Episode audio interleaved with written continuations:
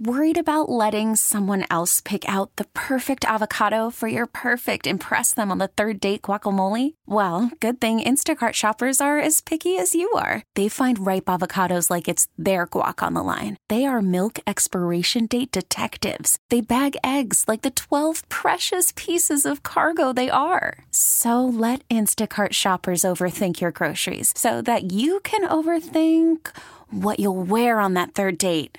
Download the Instacart app to get free delivery on your first three orders while supplies last. Minimum $10 per order, additional term supply. Now, with the MLB app, you can get baseball your way.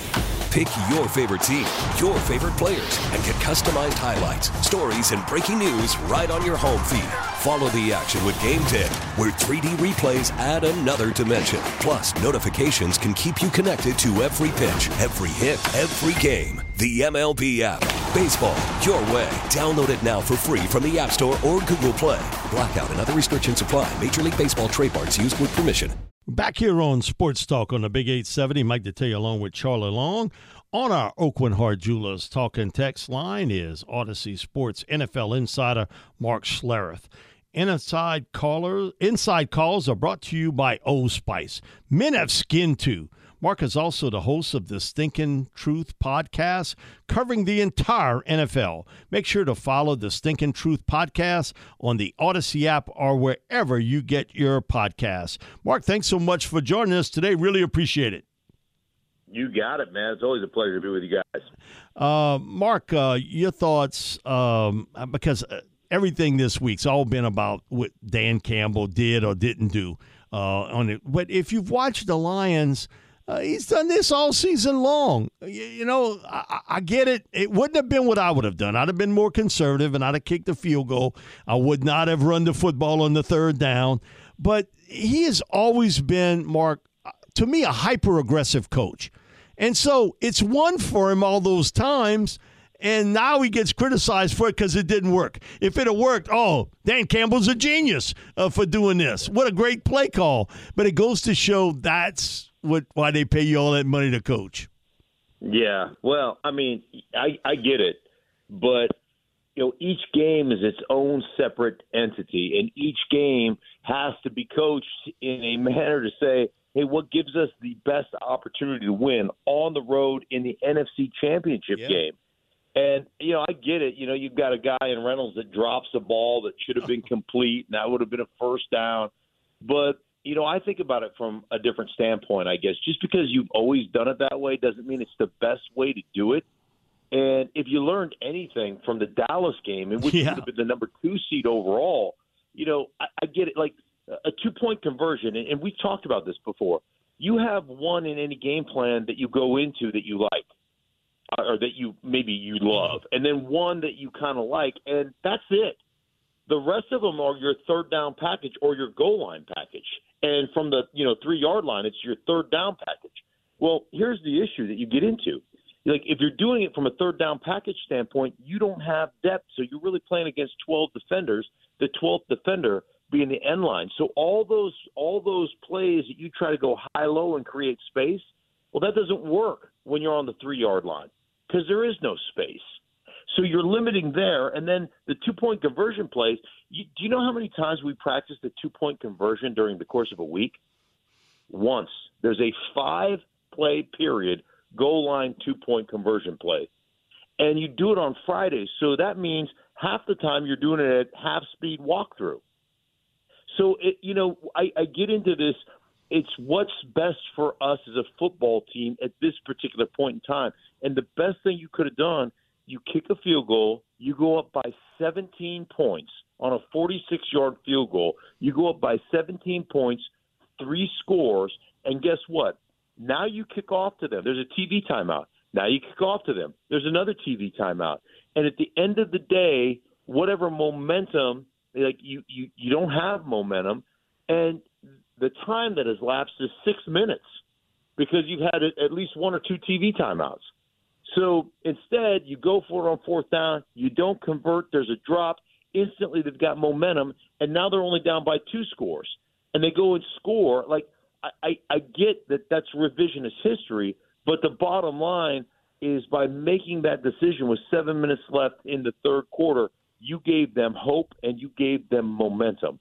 And that's my problem with that. And then, of course, the one in the fourth quarter where you can make it 27 27 and you decide to go for it, that's just dumb. Yeah. I, I mean, that one's just dumb. And don't tell me you do it all the time because at the end of the second half, you didn't go for it. No, he didn't. But he so, his trend was that way throughout the year. So when I saw him go for it, it was no surprise to me. It, no, it really no, wasn't a surprise to me. Yeah, it wasn't a surprise to me either. I just, again, I just disagree with the situation. And there's part of me that believes that a lot of this stuff has happened simply because of the way the analytics has worked out. You know, you you let analytics people get in your ears and and talk to you about hey what you know what the percentages are and all that stuff and I just am not a believer, man. I, I you got to go with your gut. You got to go with the situation. You got to go with how you're feeling. Are we blocking them? Like all those different things. Um, but I just agree with those two decisions. Mark, uh, you spent a good portion of your career in Washington with the it was at that time the Redskins, not the Commanders. Uh, your thoughts on what's happened today when, uh, man, everybody was reporting. It looked like Ben Johnson had the job. He was going to be the new head coach uh, of the Washington Commanders. Okay, and you got the hierarchy. They fly into Detroit, and halfway there, they get a phone call. Hey, Ben Johnson's not interested. Uh, they were going to also interview Aaron Glenn. Your thoughts on that situation with the Commanders? Because okay, you got a super high pick in this year's draft. You got money capital. Um, sort of what has unraveled here? Because you knew Rivera, he was one of the first ones that got pink slipped. So you got time to sort of build uh, that group of head coaches you want. You've waited all this time. Now you want to talk to Johnson, and then he pulls out. Yeah. Yeah. Uh, interestingly enough, like Ben, and I talked to Ben um, about it couple of months, I guess a couple months ago, I was doing a Detroit game. And he was really like, hey, man, I'm not in a hurry. I am young. I'm in a great place. I've got a great quarterback. I've got a great offensive football team, and and I, and he loves Dan Campbell. He's like, I am not in a hurry, so it's going to have to be a perfect situation. Now, hey, had it been the Chargers, I think you'd have gone. You know, you got Herbert, you know, and, and you've got an opportunity to do something special. But I, I will tell you, and, and you guys know this as well as I do. Just because you draft one high doesn't mean the guy can play.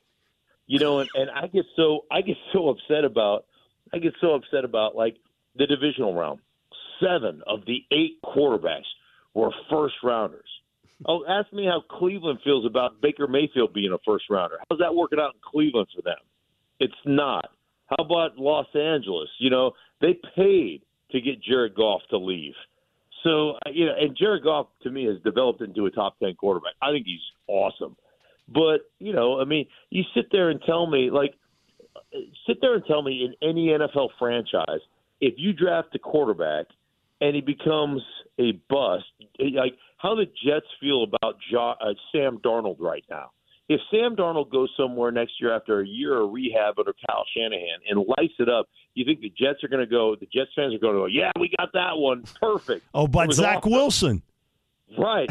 So, so don't give me this whole first round. Like seventy five percent of the guys can't play dead in a western.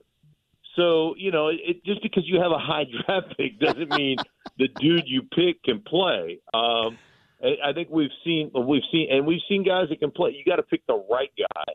And so you know, I don't, I don't, I don't know. But Ben wasn't in a hurry. He told me he wasn't in a hurry, and he stayed pretty true to his word. It looks like one of the things you looked at Kansas City, and we've had a couple of their coaches come to our Louisiana line camp. Uh, Pete Jenkins sort of runs it along with Kevin Mawae. And two years ago, I asked him, man, you got all these young pieces on defense. How good your defense is? Uh, Brendan Daly, who's their linebackers coach, uh, run uh-huh. defense uh coordinator. And he was like, Mike, I don't really know. I got a lot of young pieces here, but I do have Chris Jones. He said, that, that one I can tell you about.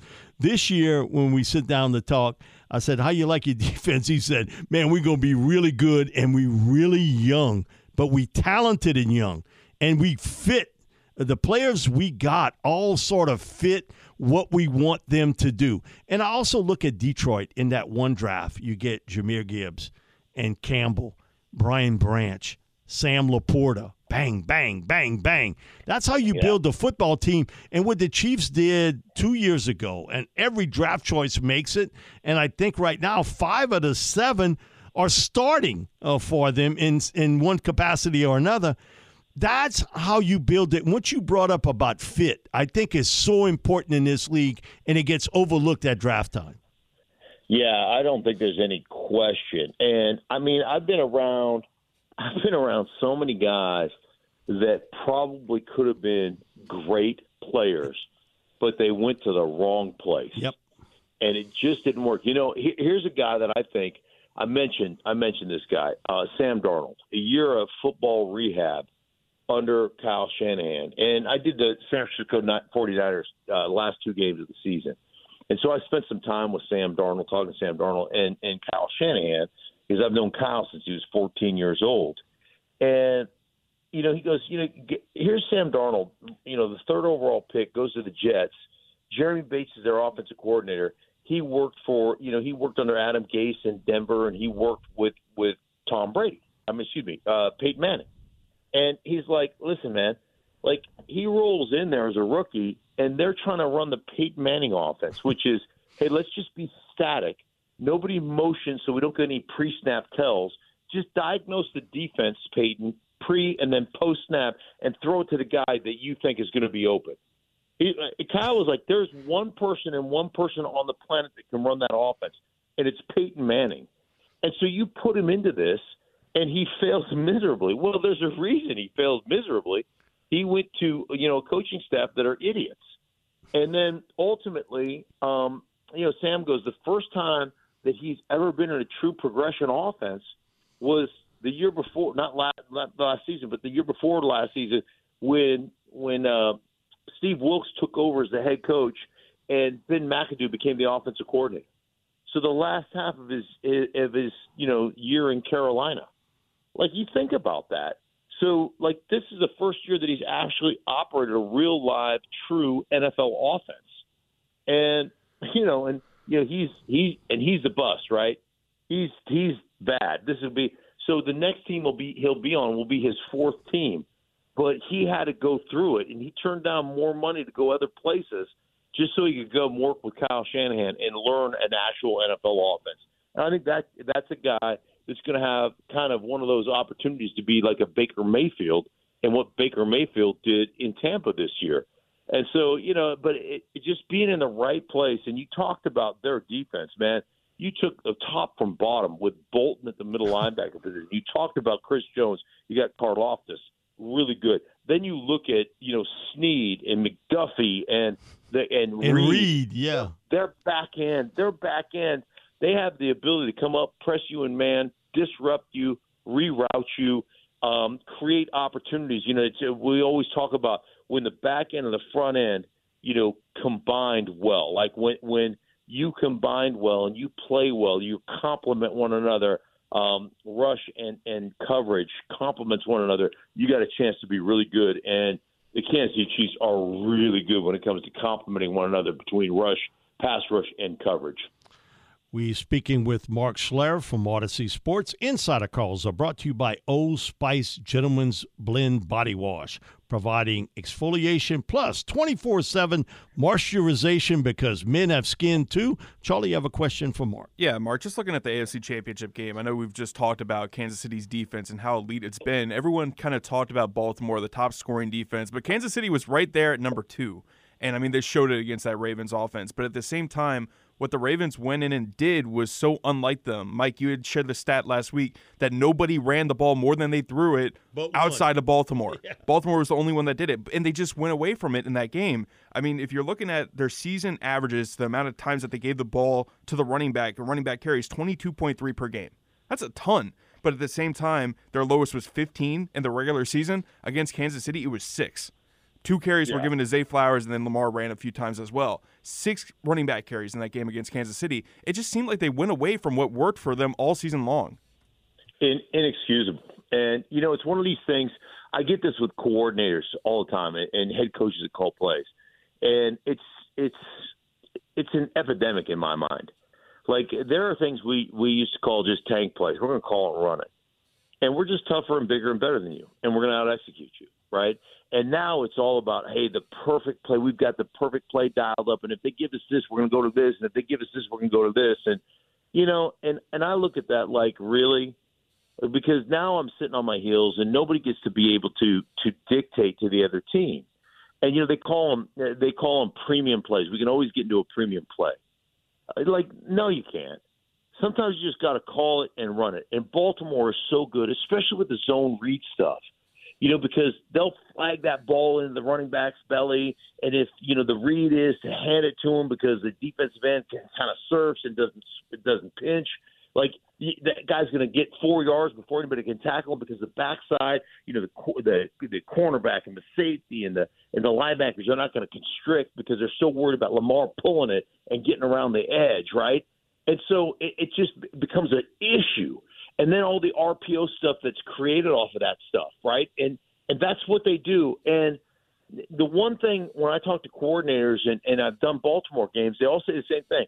We're going to try to make Lamar be a pocket passer. We're going to try to make him be a drop back passer because that's not what he does well. And yet, the Baltimore Ravens almost it felt like the Baltimore Ravens said, "Hey, our quarterback is just as good as your quarterback, and we're going to out Mahomes Mahomes." That's the dumbest thing. Like the, you're not because you know what? Mahomes is better than you, and he's a better quarterback than you are. You're an unbelievable athlete.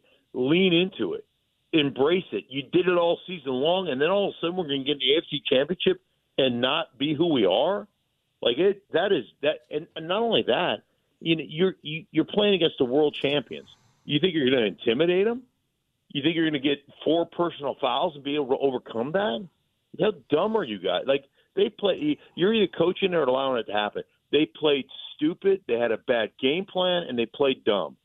You're not going to win those games, and and they didn't. And and you know what? And that's to me on those coaches and the fact that those coaches allowed that stuff to happen. Mark, I told this to Bob last week. Don't bet against Pat Mahomes. He was like, 14 Mike, and 3. He was like, Mike, no, come, come, come on. Uh, this is the year for the Ravens. I said, okay, okay, okay, okay. I'm not going to argue with you.